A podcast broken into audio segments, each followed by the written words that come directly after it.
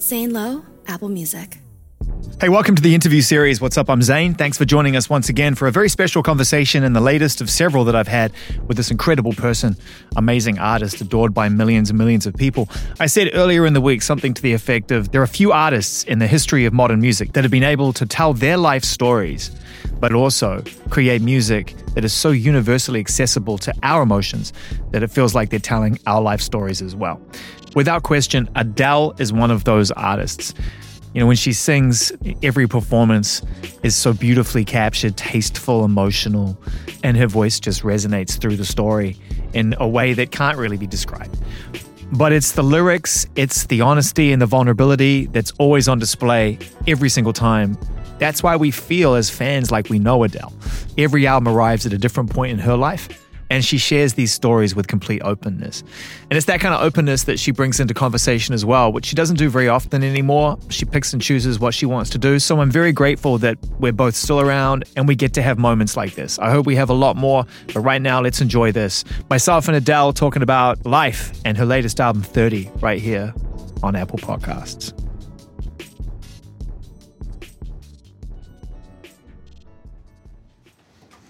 This is all the vinyl they pressed before you got involved. Yeah, absolutely.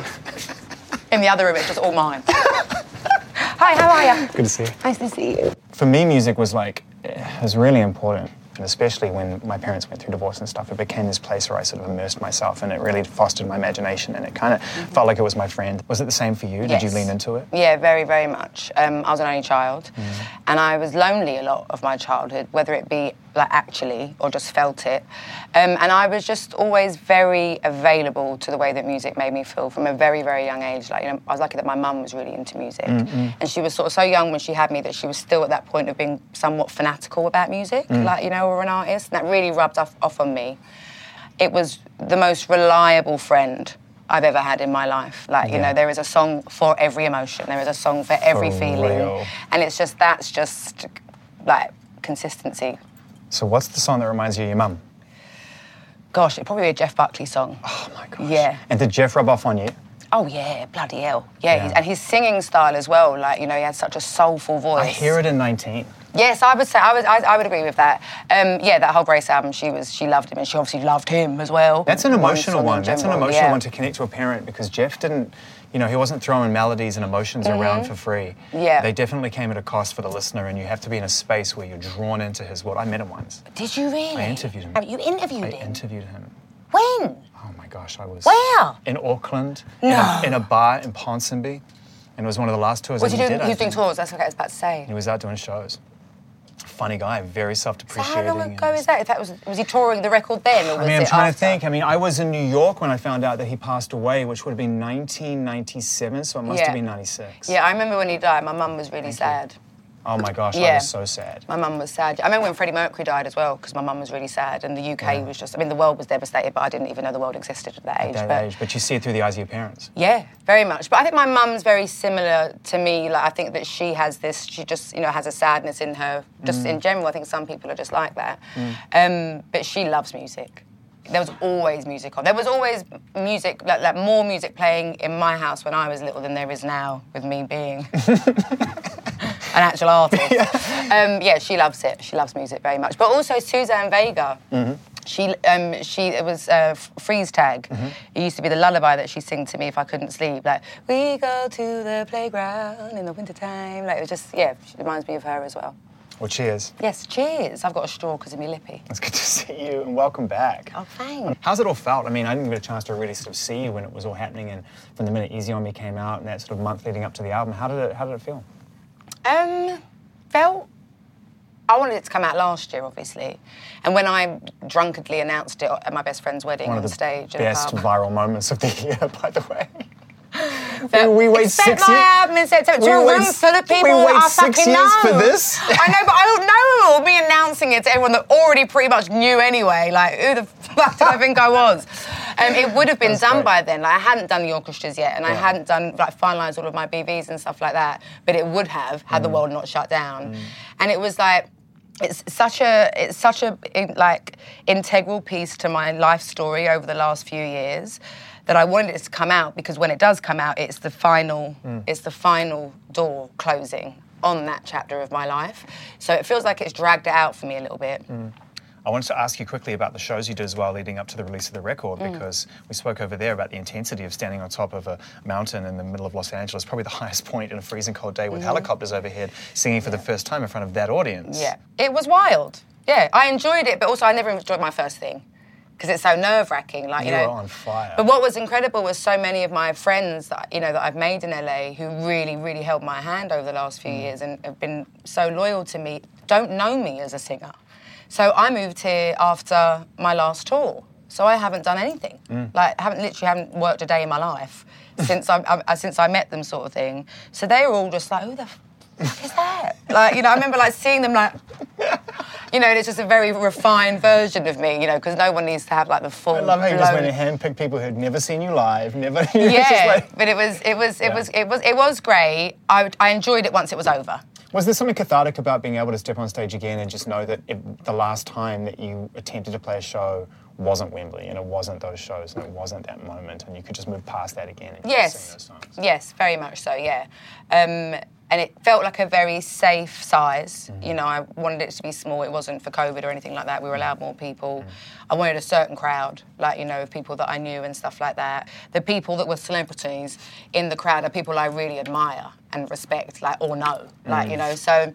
It was amazing, like, and I met Lizzo years ago. Like, Oh my gosh, she was late. she was, she was, well, she was, I think she was getting a drink or something, and then she was standing Right. there looking like a sort of tropical bird in that outfit. Just I like dressed fabulously. Perfect, yeah. But I've known her for violet. years, and when we first met, it was she was making her first record, but she wasn't. Um, she hadn't put it out or anything yet, Wow. and she was a big fan, like you know. And I, I, I remembered her very, very clearly. And then obviously, like her, I just, she's such a good girl. I love her so Oh, she's much. the best. She really, really is. But yeah, so I'm glad it was a safe place. It's the same as me making my album. I worked with a lot fewer people than I normally do, and it was all with people I knew, other than Flo, who the first time I met him, I felt like I'd known him my whole oh, life. Well, I wondered how someone makes it into that circle because you're right. It's Greg, it's Tobias, it's Max, Max. yeah.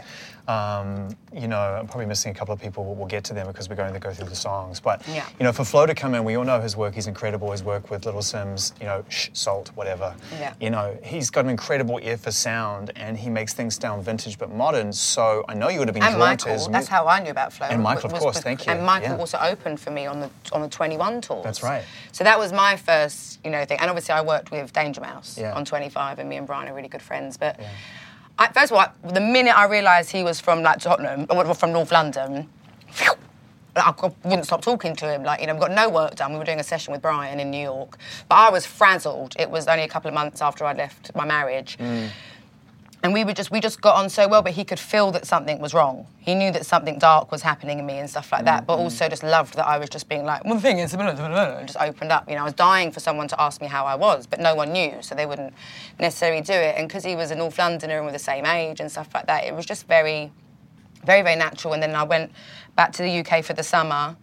And I texted Jonathan and I was like, I want to work with Flo, like just me and him in a room. So we went to Metropolis and um, Love is a Game started. Yeah, but he was like, you know, was, he's also an integral part to my survival emotionally over the last few years. Like, he's been so careful with me, you know, like, it was really, really amazing. But other than that, like, keeping it with people I knew felt safe to me because I knew I could tell them things and it wouldn't leave the studio, but also they'd been through it with me. You know, same as like I didn't really want to do, you know, another big interview after doing my Vogue pieces, but you and Cara were there for me when it was all going down, you know. So it's like as long as I'm doing things that make me feel safe in those, um, then I'm up for doing it, like you know, because it's, um, I feel like you know what what I've done and the record I'm putting out. You know, when I say dangerous, I don't mean it's like you know, actually dangerous, but it's I go places on it. There's vulnerability and Yeah, honesty there like massively, which I think is dangerous to do at my level of fame, because the press will always. It's so funny you though, isn't it? Because I feel like you've got past that construct a bit listening to this recording. That that fear that maybe was around when we when we hung out during 25 and had a similar conversation. Mm-hmm. I had a baby as well, you know, Yeah, there's a lot going on, and yeah. it was a lot. You were very protective and understandably so.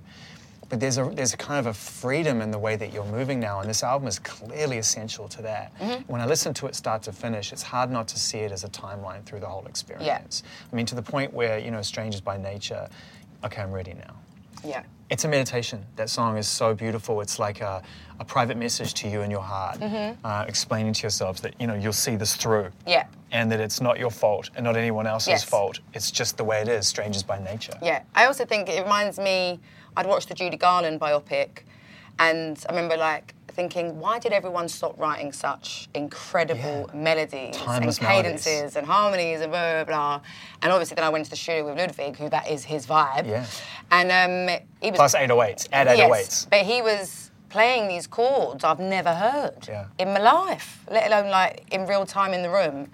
And um, and I just just sang that line out. I didn't even have it. I just went, "I'll be taking flowers to the cemetery of my heart," and he was like, "You all right? You know what's going on?" And um, it was yeah, it was it was. But it reminds me of when you know like. Mary Poppins goes into colour, or something like that. It's just you have no idea Well, with the, where with it's going to go cascading, you know, keyboard, that just the bells and the yeah, but it's oh. just I and I love that song, and I didn't know if, if I should have it for my album or if I should give it to someone as a sort Who of. else could sing that? Well, no, I'd just be like, yeah, okay, sample it because it sounds Right, so right, old right. school. It Yeah. Mm. sounds like it's from a movie or like you know, it's you know. So I, I was I messed around with that idea for a while, but it was it's too hard. It was too hard for them. But I just don't know where this would really fit on my album because it would basically become your song. Like, do you want to be on my album? I'm like, I don't want to be on your album. No, like you know. So it was it was. But I'm glad I kept it because it, it really opens the album well. And then it goes into Easy on Me, which we've all gotten to know and love, and is still, as of the time of filming this, number one. And I know, it's- mad, three weeks. Yeah, but, Three. but you stream music, right? You use streaming services to listen to music? I will if it's a random thing that I've never heard as a reference. That's where I found the Erroll Garner stuff for my album. Your first ever collaboration on an album. I which is- It's know. so magic that moment. Oh yeah, it is. It's just. It's also just cheeky, Well, it light-hearted. It sort of shows me where it's gonna go. Oh yeah, for sure. Oh yeah, give me a jazz chord and a beat any day, baby. Yeah, right. Oh, I'm ready. Oh yeah. Little soul action vibes. Like, oh, you, it's just it's just great. I can't wait. I can't wait for the other albums I'm gonna make. I'm excited. hold the press. I love that fact because you never know. Like I feel, I felt like after 25, and maybe I just was looking too deep into it. I didn't know what all of this meant to you. I knew that mm, you I loved don't. I still don't know what it means to me. Well, I know you love being a singer and love being a songwriter and love making things, but had it kind of strayed away from why you got into it in the first place? Mm-hmm. Was it starting to drift away a little bit? Oh yeah, very much. I don't. I don't think there's any expectation of sincerity left in music from artists, and I believe that artists are sincere. And I think to be an artist, like an actual artist, um, it's it comes from deep within us, like, and it's it's a necessity that we have to put it out. And I don't just mean being an artist as a singer or a writer. It could be a painter, it could be a photographer, it could be you know a chef, an architect, just someone that's creating something, you know. And I just feel like it's just a transaction now. That's It's a trade. Yeah, and I don't. That's not why I got into music. It's just not my vibe. Yeah. But I'm not in it long enough at a time for it to really take me off of music at all. Like you know, um, if I was doing this every year, I mean, I'd just I'd just be a zombie. I think you know. But I definitely did lose my connection with my own music and you know with how it made me feel and stuff like that. And it, but it came back to me on this album because I needed it so badly. That's the other thing as we were wrapping it up with the mixing and all of that. The conversation of TikTok came up a lot, right? So I'm like, TikTok who? Like, you know, but they're like, you know, we really got to make sure these 14 year olds know who you are. And I'm like, but they've all got mums. They've all got mums, and I, I've, they've definitely been growing up listening to my music, these 14 year olds and stuff like that. But it was like, if everyone's making music for the TikTok, who's making the music for my generation? Who's making the music for my peers? I will do that job gladly. I'd rather cater to people that have like are on my level in terms of like the amount of time we've spent on earth and all the things we've been through, then I don't want 12 year olds listening to this record. It's a bit too deep. But the 30 and 40 year olds that are all committing to themselves and doing therapy, that's my vibe. Yeah. Because that's what I was doing. Yeah. You know, so I'm more concerned with how this record can help them. I'm not, I'm not saying, I mean, Angelo's not a fan of mine. But he's just like, he does, yeah. He thinks that Rolling in the Deep is there. What do you know about rolling down in the deep? I'm like, that is not the original Rolling in the Deep. What are you talking about? Yeah, there's got to be a mashup though. But I love it. But he's like, okay, great. You know, whatever. He doesn't really care. It's great. so I'm trying to put the timeline together. So Easy on Me was the first thing you laid down for the record, Mm-hmm. but was had you moved on past your marriage by that point, or did that reveal something to No, you? no, no, yeah, we'd, we'd already we'd already broken up, yeah. Yeah, yeah, yeah. So what did that song? But re- remember, we broke up earlier than everyone thought. Yeah, Yeah. that's right. And so that song revealed itself to you and set you on the journey. And um, and I think about your albums and I think about what they represent in, in, a, in a singularity. And so th- this is where I sort of put myself out on the ledge. But to me, 19 is kind of like about you, and 21 is kind of about her, Yeah. and 25 is kind of about we. Yeah. And I feel like 30 is about me. Yes, for sure. Yeah, I'd agree with that. Yeah. I like that observation. Yeah. You, her, Yeah. us, me. Yeah. Me, right? It's time. Yeah. And so if every album has a purpose, who is this album for, aside from yourself? For my son, for An- yeah, for Angelo. Yeah, it reveals itself really beautifully in this third song, but it's heartbreaking. Yeah. Um, where were you when you recorded that song, and, and what did it take to reveal itself, that song for you? Because it's incredibly open and, and, and honest. I was in LA. I was in LA and I went to Greg's house to write it. Um, and I didn't know what kind of vibe I wanted to get, but I knew I had to tell his story in a song um, because it was clear that he was feeling it, even though I thought I was doing a very good job of being like everything's fine, like you know. But I also knew I wasn't being as present.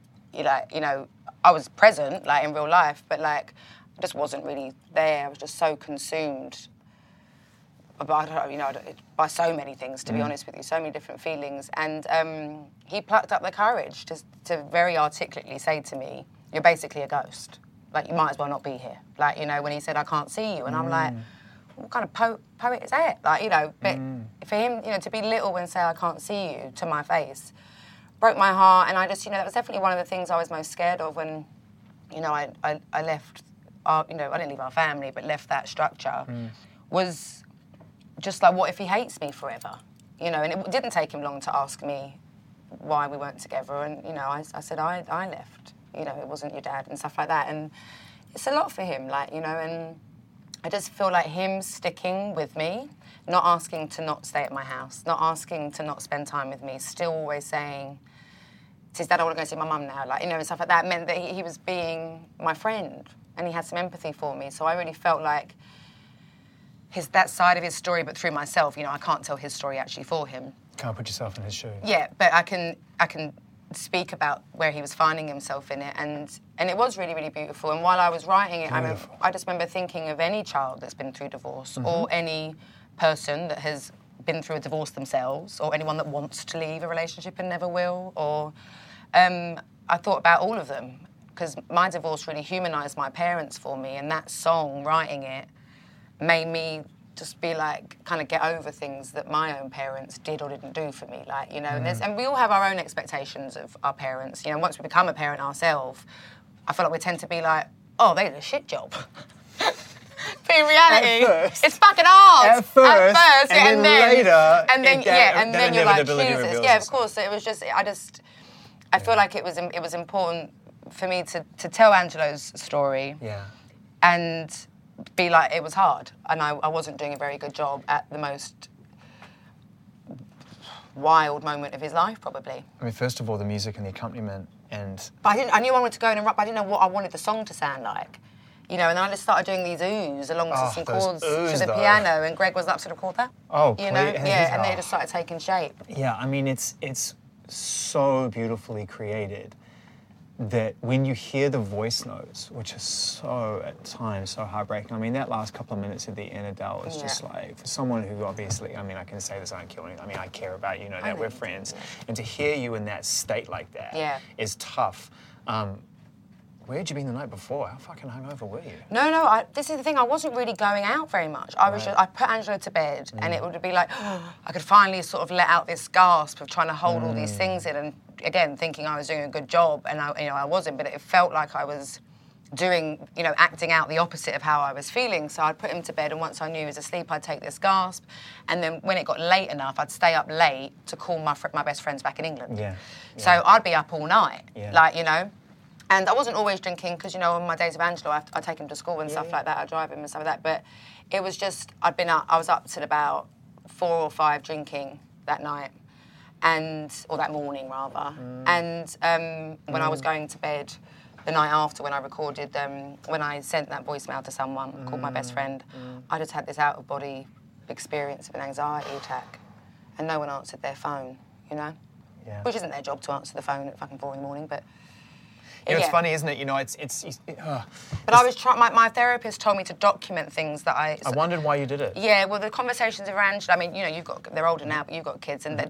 they they love to talk at bedtime. Like they want to chat about their whole existence right before bed. Yeah, um, because they don't want to go to bed, but Yeah. also because they've got nothing to distract them and stuff. And um, so I'd get paranoid that I might speak to him in, like he's an adult or something like that, you know, Right, about right, right, things. right, so then. I, that would also bring on my anxiety So attacks. send it somewhere else. So my therapist was like, just start voice recording them. Yeah, now, if you do get paranoid about what you might have said, you can listen back and reassure yourself. And I never did overstep the line with things that I was telling Angelo, no matter what his questions were. You know, I was really inspired by um, Tyler, the Mm-hmm. Creators album, because he had all these voice notes and you know stuff like that. And Skepta did it as well with Ignorance is Bliss, and it just it felt very like they were in the room. You know, when I when I'd hear those on their records, so that was definitely one of the reasons I put it on it. It leads beautifully into um, "Cry Your Heart Out," which is like, you know, one of those moments where the outpouring is healthy and it's, Yeah. and I look, I collect cries by the way. They're events to me. They're like great Right. dinners or concerts or whatever. I can remember Can you? a couple of them. Oh hell no! I cry every single day. That's something or other. I could be happy or sad, but I can't remember all of mine. What helps you? What helps you get there? Do you have things to that- cry? yeah. Oh, babes, anything. Oh my god. I mean, I've nearly welled up a minute ago talking about Angelo. It could be an absolute pure act of kindness Right. that either happens to me or that I can do someone else sometimes, or I'll just see it on the street out of the car. Um, it could be I was bawling my eyes out on my flight back. I, was, I watched Euphoria, cried my eyes out. Watched watched the CBS special with me, cried my eyes out. Like, but it wasn't even sadness. I was just like, oh, thank fucking God. Like, you know, it's, I'm like getting it all out of the way and stuff. But anything, anything. So, but I, my favourite is when you laugh so hard, it turns into tears. Into tears. But sad tears. Yeah. Like, it, you know, it triggers something in you. And no, I cry all the time. Yeah. I love that song, and I love what it represents—the idea of cleaning your face. Because Yes. you know, I'm, I, I can be an ugly crier. Oh, yeah, same. Also, the older I'm getting, I've got this vein that comes out in the middle of my forehead. it drives me insane. you know, and my family always like, you know, you gotta let it out, gotta let it out. It, it comes up when it comes up, and it hits you when you Mm-hmm. least expect it. But I like to collect them. I really, I mean, I welcome it. At first, I thought you meant you like collected your tears like, into a little pot. I'm not a psycho. But also, what I like about it is if you want to listen to the lyrics, Yeah. you'll, it's clear that it's about depression. Yeah, But if you don't want to, just like a little, it's a vibe. a little vibe. It's you and your rhythm. Yes, exactly. Yeah. Um, but it was. It, sometimes it got so ridiculous how unwilling I was to leave the house, or like, you know, I'd cancel my friends coming at one or at four to just come and check on me, and Mm. like they they come at four a.m. because I've been sleeping all day because I've been depressed, Mm, and I'm on the floor like, like the world has ended, like the world, not my world, like, like the actual world had ended. I'm a floor crier. And after a while, they'd come in and just laugh at me, just being like, fucking hell, give it a break. Like, it's not the actual world, it's just your world. Like, you know, and it, just, it got, you know, and, you know, one time, one of my best friends here, maybe four or five hours, I was like, like, just, it was the end for me. And she went, well, my husband died. She's like, you left your husband. She was like, so I'm going to need you to wrap this up now. I want you to go and have a shower, and you're going out tomorrow. You're going to go to the gym in the morning. You know, you're mm-hmm. going to go. You're going to go and get your stuff done. Mm-hmm. And it was a real moment for me. Mm. I left my husband voluntarily, and here I was, mm. paralysed. Mm. And her That's- husband died, and she never dropped the ball. That's real friendship. Real friendship. Yeah. That's real friendship. You talk about if you want to, you can listen to the lyrics and recognize the theme of that song, Yeah. or you can dance, and that's kind of that suite of songs Mm-hmm. because it goes into OMG Yeah. And Can I Get It? Yeah. Which is like, ah, she's out. Yeah. she's having a good time. Mhm. But they're not. They're Yes. vulnerable songs Yes, that are, are, that are yes. rejecting dependency Yes. to me. Yeah, absolutely. Yeah. Um, going into Oh My God, that was like the first time where I was like able to like brush my teeth, like actually like get ready to like exist in the real world and be like a valuable member of society. Mhm. And I remember I went out. It was my friend's birthday, and I actually had a really nice time. Like you know, but then there were because I'm in LA bearing. You know, I've never, you know, I've never been this well known and been single. So like I had, you know, I was with someone most of 19, Yep. and then I was in the studio. I wasn't with anyone, but I was in the studio writing about, you know, who the album was about. And then sh- straight after 21, I got with Simon. Yeah. You know, so I hadn't been. So I didn't. I don't. I, I Who am I out in these streets? Well, I just never experienced a like dating as a grown up, Yeah. really. Yeah. But also everyone knowing who I am. Yeah, well, first of all, dating. so, I didn't want to date anyone. how the fuck do you date? And by the way, who's it didn't No, but it was- Are people giving advice? And they like you get on Tinder or something? No, but I would try and be like, how did you, how did you meet so and so? And they'd be like, oh, on, on an app. And I'm like, oh fuck, I Fuck can't do that. that. But what it was, I was I wasn't interested in men at all. But what it was was that it'd be like, I know it was at my friend's birthday party Mm. and. People that I'd either just met in LA since I moved there or whatever, I was always married. I Mm. was always taken. Suddenly, were like trying to chirps me at the bar, you know, and I'll be like, oh, but also I'll be like, are you, f- are you flirting with me? What- Don't you? And I'll be like, I'm married. I'll be like, no, I don't want to bug out of you. I'm married, and I wasn't anymore. It was very, very strange. But oh my God, was sort of that, and just being like, please don't let me voluntarily put myself in a fucking situation Right. that I'm going to regret. Right. Like, you know, like, and also like, I'm grateful that I didn't date for most of 25 and 25 because I feel like I've really gotten away with it. I've not had any horrible Yeah. people come and tell stories about me or anything like that. If you Yeah. want to go and meet someone new at this point in your life, irrespective of how many people Yeah. watching this know who you are, just being a single mum, Mm-hmm. coming out of a divorced situation and searching for a new beginning, you've got to put rules in place. Mm-hmm. Yeah, Like, absolutely. What are the rules? Like, how does it work nowadays when you go dating generally? I don't know. I don't know. I mean, definitely not str- not stranger danger. Yeah. Can't be going out of strangers. Yeah, oh, yeah, absolutely yeah. not. No. Yeah. But there were definitely people that I hadn't seen since I was a lot younger. That when I saw as an adult, I was like, oh, oh, okay, all right, yeah, go on then, you can take me for dinner. You know, you got to a place where through these songs, and then we get to like I drink wine, where I feel change is occurring.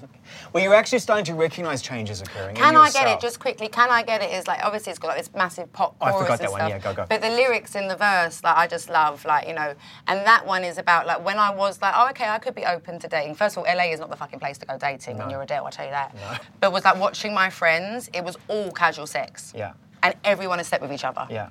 And I was like, I'm not doing that. I'm not. I'm not. That's not. I've left my marriage to go forward, not to fucking go backwards. Like you know. So Yeah, well, that's you're just what creating more about. strings. It's just more strings and Yeah, more strings. and more that was what that was about. Just being like, I'm telling you that I will love you forever. I'll do everything in my power to like make this work. I want to make sure that I get hurt and not you when one of us does and stuff like that. Okay, great. You just want to have sex, like you know. So that's what that whole "can I get it" thing is and stuff like that. Yeah, yeah.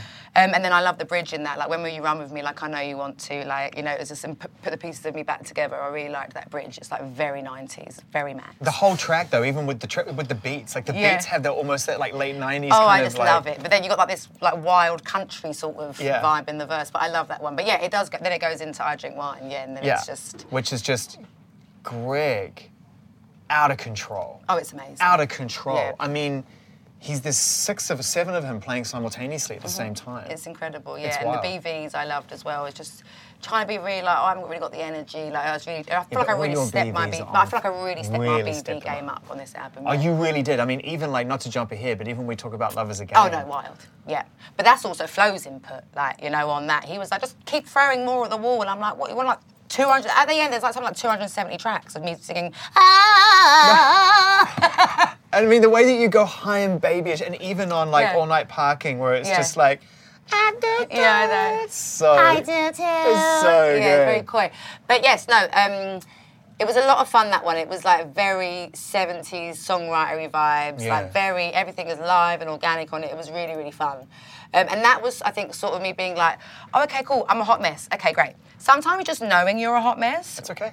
No, but once you do realise Yeah. it, it gets easier. Yeah, that's what I mean. It's like it's, Yeah. it's, it's like acknowledging that you haven't figured anything out. Exactly. Is totally fine. Yeah, I threw it all out the window. I was but, like, okay. But then you're on the really you're on the road to to growth, and at that point you have to decide what's coming with, Mm-hmm. Yep. and what's staying Absolutely, behind. yeah. So what stayed behind? One thing that did happen, um, you know, which is was sort of going. It's not really a song about it, but on this record, is I got really angry after I left my marriage. It was really interesting because I never had arguments with any of my boyfriends, let alone my marriage was very calm. Like you know, you see us together. Like we never got into a screaming match, and if we disagreed, we'd figure it out. Like you know, like very quickly, like there and then. I got this rage, like a lot afterwards, and I think it was frustration of me ignoring myself for such a long time mm. and me feeling like I was falling back into my old habits and stuff mm. like that. But it was scary to me, like you know, it, that was very, very. Because I'm not, I'm not, I'm not. A, I mean, I mean, I can fight, like you know, if I need to fight, I'll fight. But I don't start arguments. I don't scream and like lose my voice and, and stuff like that. Once I realised what it was, you know, of, of why that would happen, everything really started changing. So what, once you start to unlock that, what did you recognize inside that you wanted to take with you, that you wanted to nurture and actually? I left everything on? behind, if I'm honest with Everything? you. I left everything behind, yeah. Every like actual God, trait That's huge. I left like behind, literally yeah. My so- personality I took with me, but Yeah. my traits and my habits Wow.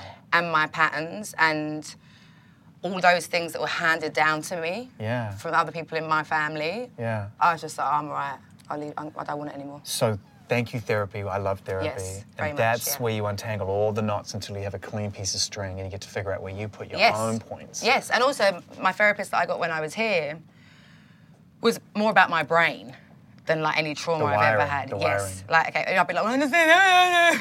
Yeah. No, what happens is it goes in here, but it should go to there. Yes, stuck yes, in here. exactly. and- or the yeah, yeah. reason you interpreted that as this Yeah, was yeah. because when you were five, yeah. Yeah. but then the issue was with that was after like a good sort of two and a half years of that, um, I stopped. I, you know, I'd find myself in a situation where I just would, would regret how I handled a situation straight away, and that was growth because before I'd be like, I'm always right. What are you talking about? Like, Right, you know, move on. But like where I'd be like, wish I'd done it in another way. I'd be like, well, it's fine, you know, because he's, he's going to tell me it's fine. And the reason I did it was, because, and I stopped holding myself accountable. So I actually haven't had therapy um, since like December, and I've made the most positive progress in my life. I just started again. Yeah. Oh no, I won't need it again. I'll probably need it again in about three months after Yeah. all this. Yeah. But I've like I'm noticing. I check myself regularly, and I resolve every every situation I need to. Yeah. Did it help you when you were able to move past that situation through therapy or whatever you needed to in order to make peace and to move beyond? Yes, I didn't realise I was making any progress though for a very long time, um, and most of the time it felt like it was I was never going to come out the other side, um, which was scary. Like you know, and I definitely lost hope a number of times. You know that I'd ever find my joy again. Like you know, like I remember I didn't belly laugh for about a year, and I, like, my laugh is such a big part of who I am for that laugh. Yeah. and um, nothing made me happy. You know, like for a, for a moment, like you know, anything to do with Angelo, I could be like feel like pure love and joy from it for a split second, and nothing lasts. And they're so not like me, like you know. So I definitely really lost hope a few times. It was just gloomy every day, and not being able to. Heavy. Yeah, and not that anyone should know what to expect every day or know what happens, but like, I could I could wake up and feel all right, and then feel like I was going to have a, a- an all right day, and then it would just like halfway through the day, it would just be like this Yeah. s- massive rock will just fucking land on my head and squash me down, like you know. But I didn't realise I was making the progress until I wrote "Hold On" and listened back to it. Mm. And I remember like we wrote that, you know, the "Hold On." We wrote it months before I wrote the rest of the song, and Flo kept bringing it up at every stage I was going through. And I remember like in between "Love Is a Game" and "Hold On." He was writing it in process. We're No, encouraging he just you he, to he, address. Yeah, yes. he kept playing it, Wow. and then the first time I was like, oh no, I'm not really that bothered. And then um, so we wrote "Love Is a Game" first, and it was in between that and us writing "Woman Like Me" that I sang that "Hold On" thing. Yeah. And then Woman Like Me," I wasn't in the headspace or in the heart space to be moved by me singing "Hold On" to myself. Yeah, yeah. And then I remember he played it to me right towards the end. It was February of 2020, Mm. so we were about to go into lockdown. Not that we necessarily knew. And um, he played it to me again, and then I, again I just sang that that line, "Oh, what have I done?" You know, um, yet again, and I got my friends to come and sing at the end and stuff like that. And it was after they left, and we were listening back to it because I thought they were going to sound terrible, but they actually sound amazing on it. Like Yeah, you know. And I just remember listening to the lyrics and listening to it on my, you know, my way home and listening to it when I got home and stuff like that, and me just being like, the fact that I'm able to identify all of these feelings that I've that I've been having, you know, and and and I, I could really picture scenarios of what I was writing about, you know, without knowing and stuff. I was, oh fuck, I, I really learned a lot. You know, I've really come a long way, but you just don't always notice it while you're learning. There's just a line in there which we spoke about earlier today on the way here. Sometimes emptiness is the only rest. we Sometimes get. loneliness Sorry, is the only you. rest. Sometimes Yeah. loneliness is the only rest that we get. And Yeah. then there's sometimes emptiness. Yeah. That, Yeah. that line is just so ferociously great and makes agree. it, it just of course No, when I wrote it, I was like, oh, yeah. like, yeah. you had a moment with that It's a beautiful moment. It's a beautiful song, and it really conjures up the idea of what friendship, you know, has has has come to mean to you, right? Which is essential to your growth. Mm-hmm. Oh, yeah. The idea of being able to um, get past your own fears and and, and, and feelings that, that that people might think some kind of way about you, and just give over yourself to others, Yeah. and receive in return. What have you learned about friendship and the qualities of friendship in the last couple of years? Um, I've never. I can't believe how disastrous some areas of my life are with relationships. But with my friends from a very young age, I've never made friends with someone and uh, who I'm not friends with anymore. Like I, I have the best taste in friends. Like you know, no, truly, like it's just. I love that. We're just. It's just. It's such a. So I don't feel like I've had to ever learn any lessons about any of my friends because it's such a kindred holy space for me. Yeah. My like best friend Laura is in London, but like my soulmate is I met here at the gym. And she's the one who said to me, "Okay, I- I'm bored now. Like my husband died, like you know, but not in a not in a bitchy way or anything. She was Mm. Yeah, just like, I just can't do much perspective. more of this, and you're not learning anything. You're not crying anything out anymore. It's not helping you by doing all of this. Our friendship is like true sisterhood. Like I feel like we've both really enabled each other to address ourselves in ways I've never experienced before. Like our friendship is based on our grief that we've both been through in different times of our lives and stuff like that. And we're both, you know, single mums to boys who are similar ages and stuff like that. But showing up for yourself means you can show up for your friends. I think that's what I've really learned from her. Mm. Like if I I don't should be making plans to go for dinner or to go to the gym or to like call my nan, like whatever. Just being like by showing up for the things I promise myself that I will do for myself means I'm so much more useful, you know, to my friends. So I think that's probably the biggest thing I've learned from her. I mean, she's like the most. She's, she gets things done. I've never met anyone like it in my life. Like, you know, I'm lazy, but I'll do it next week. But, you know, it's just, I think that's probably what I've learned through her Yeah. specifically. But the loneliness is the only rest was just like I had to I had to be on my own to go through all of my feelings. You know, I, I've always been a bit of a wimp with that, and I've always been like, "Hi, what are you doing? Oh, Yeah. great, yeah, come over." Distract me. Yeah. Yeah. but I'll try, and then Yeah. it'll, be too much for me. And sometimes forgiveness is better. Sometimes, sometimes loneliness is the easy. Uh, sometimes loneliness is the only rest we get. Sometimes emptiness actually lets us forget. Yes. And sometimes forgiveness is easiest in secret. which is just uh, you know three lines leading into this beautiful uplifting wonderful finish of a song um, it's one of my favorite things you've ever done Oh, thank you. i absolutely love it I and it, it but it doesn't it doesn't do it you know it doesn't warn us about what's to come mm-hmm. which is to be loved yeah. which is gotta be the hardest vocal you've ever Yeah. done I think I've only really sung it. Obviously, I'd practice it to warm my voice up and stuff like that. And when I was writing it with Tobias, I obviously sang it lots because you know I was singing it out and writing it. But Yeah. since we finished it, I think I've only sang it two or three times, um, and only that was to get the, the album version of it. Because when we first wrote it, we wrote it in the same room in Brentwood that we wrote when we were young, and it's mm. not a studio; it's just a big empty mm. like lounge with brilliant natural reverb and mm. Philip Glass's old bloody, you know, big grand piano in it. But because we had such good luck the first time we worked together with when we were young, I actually really love it there. Like you know, so we were there, and there's no studio equipment, so I've always had to use my photo booth on my laptop yeah to just keep note and keep track of anything we're doing. And we we managed to get this take just as we finished sort of writing, as I finished writing the lyrics, you know, and he finished figuring out the sort of chords and stuff like that.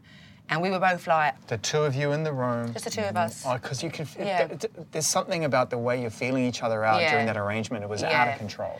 And um, and we couldn't believe the take that we'd done. And I have that all on video, um, which we were originally going to launch this whole thing with it, but um, didn't feel quite right in the end. I remember I remember watching it back, you know, and showing some of my friends, and me just my intentions were always right. It just took me a while to to, to get there, you know, of, of, of dismantling my my own life and my kids' life.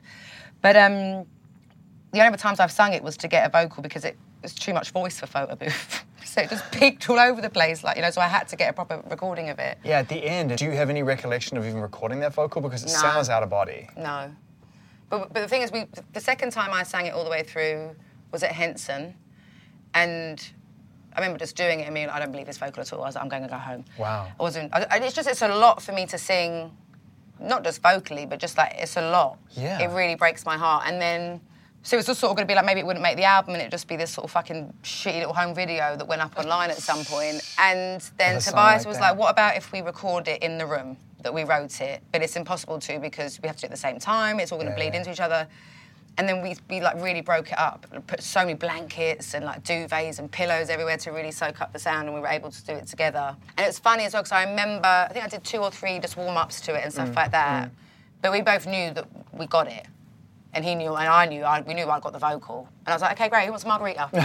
well, you know? can move on at that point because you feel at that stage like you've achieved something. The album has taken you as far as as as as it needed to to get you to, to- for that song to reveal itself. Mm-hmm. But now the question is, what's your relationship to that song, and Mm. what's our relationship going to be to you singing that song? I mean, will you do it live? Can you do it live? No. I don't think I'll do it live.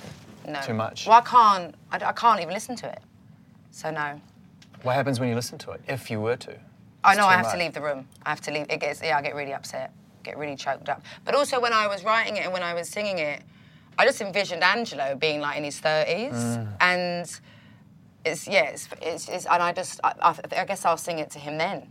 When I when when when the reality becomes this vision I've had since I first wrote it, maybe I'll do it then. But no, I'm not doing that. And obviously everyone's like, you need to do it live. I'm like, "What? you wouldn't be able to sing that fucking song live. Ain't your fucking art, is it? Ain't your fucking story. You story. can say that about any of your songs. You fucking sing it. No, but that one's different. I I'm like, yeah, I know you like that song, and I know that people Oh, will I don't like mind it. telling but you straight up. I, I, I, I cried the whole way through the last three songs of the record. I mean, I got emotional at times through the record, definitely, you know, during My Little Love. But the last three songs, I didn't stop. The first time I heard it. I actually took a photo I was going to send you, but it was so ugly, not even Well, no, I could send it. Your messages, you- when you sent that message the other day, where you was listening to the whole album Yeah. for today, whatever, I was on a plane, so it was coming through in drips and drabs. No, this is what happened. I was crying when I sent it, going, I am sobbing like a baby. Yeah. But that, this was the, album, that was the first thing. I'm sobbing like a baby, well, but nothing came through for ages. But you know what she says back? Eh? Eh? Because I was sobbing like a baby. That was the first message for an hour. So I was like, what? About what? Like, you know, and then I was, I was landing back in LA. I showed. Cara, I was like, what do you think she means by that, eh? Cara's just like, I don't fucking I just know. got a message from Cara you was like, she like- would have flown in from the UK, she's tired and jet lag. What do you fucking No, care? I was like- on the flight and I was like, what are you sobbing about? I'm trying to sort my fucking self out. What's wrong with you? I overshared, and I did think about not sending it, but. No, I love, once, I, once it all came through and I landed, it was ah. lovely. And then you get to Love Is a Game, and I have to ask this out of the, the most from the most loving and respectful position. Yeah. It feels to me like in and amongst this original sentiment, this idea, this way of finishing the record, that there is some spirit of Amy in this song. It is something about this song. that Oh, it's so almost- 60s. It's so Motowny and stuff like that. I get that. And also the title just reminds everyone as Love is a losing game because it's called Love is a Game. A little bit, but it's it just I don't know. It, it, it just felt it just felt loving. It felt like I, I don't know. Maybe it was subliminal. Maybe it doesn't exist. But She was me, definitely right. Love is a fucking game, isn't it? she really was is. right all along. it really is. Um, I mean, I definitely didn't take direct influence or inspiration from her, but you know how much Amy means to me. Like Yeah. Frank, that record is more important to me than like Back to Black is for most other people. Yeah. Um, it's the whole reason I picked up a guitar, Yeah. and it's one of the most heartbreaking things of of being an artist of never ever being able to hear one of your favourite artists' voice Well, in also real your time peer, again. a peer. I mean, it was a time in London. It was a pure It was, it time. was a time, It was only a couple of years. I mean, we forget that we, we look at these time these time periods and we think of them as eternal, but they're not. There's such a fraction in Yeah. time space, right? And that time when you think back to that, when you were all coming up and you were all finding your voice and Yeah. singing your songs and developing this new soul. It was amazing, yeah. It's an incredible time. It was an incredible time. I definitely do think as well, like on 21 and 25, like because I love like 60s soul music as well, Yeah, like yeah, you know, but um, you know, it was sort of it was so much Amy's thing. I definitely shied away from it, which you know I think going through like I'm not. I'll do whatever the fuck I want from now on. Like Yeah. what I've just gone through in my life, Yeah, yeah. I'm not phased or scared by anything. Like you know, and I and I also won't do lots of things I don't want to do anymore. Before I'd be like, oh, I better do that because you know they think I should. I'm, I ain't doing that. I'm not doing anything that makes me anxious after like going through hell and thinking I might not actually survive. Save the energy. My anxiety. Why would I? want- Why would I? Why would I do that on purpose? yeah. You know, and, and it's just like also I'm still, I'm still scared of anxiety. That if I have an anxiety attack about anything, being late or whatever, or you know, I don't know, like flying in a fucking storm, like, you know, which, you know, I'm a bad flight, but anything, it's just like it might trigger something in me. But I'm it only still happens frightened. when you're when you're when you're open and ready to embrace the things that you know are good for you. Otherwise, that is a- fear that can totally Mm-hmm. paralyze you. Yeah. And so for you to be able to say now, I know what I don't want to do, is Mm-hmm. only because you know who you Yes, are. exactly, and where you- absolutely. you know.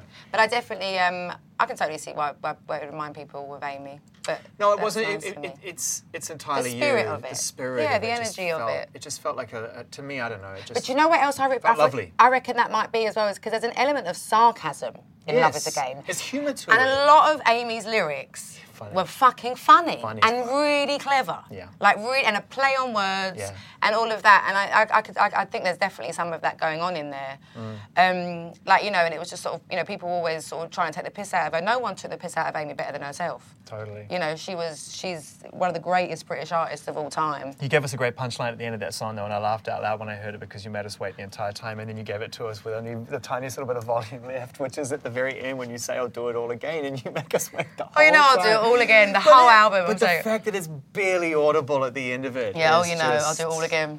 I love that, and I, I wonder kind of. I, I I don't want to be granular as we draw to come to the end of this conversation, but I'm nerdy about things like that. Like, That's all you. I know how just focused you are on every single tiny detail of what you put out. That you would have loved, also loved the idea of that just Mm-hmm. Oh, yeah. fading into oblivion. Yeah, absolutely. Yeah. When I'll do that, I don't know. you know, I'll do it all again. But also, am I talking about love? Am I talking about making an album? I don't know. Am I talking about putting putting my life in other people's ears? I don't know. And also with the nature of this album, and I guess this album was done several years ago, and it, it beautifully captures the journey you've been on as a human being, right? Turn to art, but Yeah. human being first. Oh yeah. Um, and now the idea of bringing it to life, you've done this before. You sing these songs from a place of detachment and give them to us as gifts. But does this feel different? Are, are there nerves about bringing these songs to life and how you might feel? I don't feel any nerves about performing them, um, especially if I get to do them in the way I want to do them. Um, no, because you know I know I, I wrote that letter when, you know, when I announced, well, when I announced when the album was coming out, whatever the album cover, I don't know. Was like it really helped me this album, like you know it, it really really did, and I truly do believe um, you know, like when we started the interview, where I was like, "There's not an occasion or a scenario or a feeling where there is not the perfect song for it somewhere." Yeah. Is I really do believe, um, and I'm not being arrogant or anything like that here. It's just like I really, you know, it was my hell, but I really went to hell and back, and I realised I actually didn't really like who I was, you know, and I think I just really just got like most other human beings, especially of my age, really just got into that thing of just going through the motions. Yeah. Like, you know, I've got to get over there and wasn't opening my eyes and seeing what was actually happening at the time and, you know, enjoying the world around me and stuff like that. Um, and I really think that some of the songs on this album could really help people, really change people's lives. And I think I think a song like Hold On could actually save a few lives. I agree. I really, really do. And there were moments, you know, when I was writing these songs, and even when I was mixing them and stuff like that, where I was like, maybe I don't need to put this album out. Like, you know, maybe I should write another. I wondered that. And just, you know, because music is my therapy. I'm never going into the studio to be like, right, I need another hit. Like, you know, it's mm. not like that for me. It's when something is more powerful and overwhelming than me. I like to go to a studio because it's normally a basement and there's no fucking windows and no reception, so no one can get hold of me. So I'm basically running away. And no one would have known I'd written that record. Like, you know, and it's like maybe I just had to get it out of my system and stuff. But when I listened back to it, and, you know, I play it because because I have had it, you know, I've had it ready, the, written for over a year, nearly two years. Like, you know, so, but along the way, I play it to a few people. And men, especially, like one of my friends, Josh, whose mum died when he was 15, I played him some of the songs. I played him My Little Love, and he burst into tears. And he was like, I never thought about who my mum was, other than being my mum, you know. And and that for me is why I was trying to do the album was to show to Angelo like I'm your mum and I always will be your mum, and like you are top tier priority in my life every day, every decision I make. And my entire day is based on making sure I get home before bedtime getting up in the morning, like, you know, and stuff like that. And just like his happiness is my happiness. But I also have a lot of other things going on that went on before you were born, mm. that have been going on since you were born, and will go on when you leave me, when you fly the nest, like, you know. And it was just, I could have really done with a record like that for me to really forgive my parents for a lot of the things. So that's why I ended up being like, I know I will put this out. And also, like, you know, alongside my, my career, And I, I enjoy my career. I enjoy, you know, I love. I think it's hilarious. You know that I'm, I'm like an artist for you know for my fucking job. But like celebrity comes with it, and I'm not up for that. I don't like being a celebrity at all. And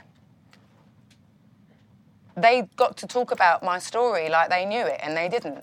And this is my story, and I feel like it's me taking back my narrative to the point sometimes where it'd be so bloody ridiculous things that they'd write that my own family and friends would be like, "Is it true? Mm. Is it true that what? Like, you, know, you know?" And it's just, I'm like, let me just put it, let me just, let me write all my feelings down, and if I'm happy with the songs, I'll put it out and just, you know.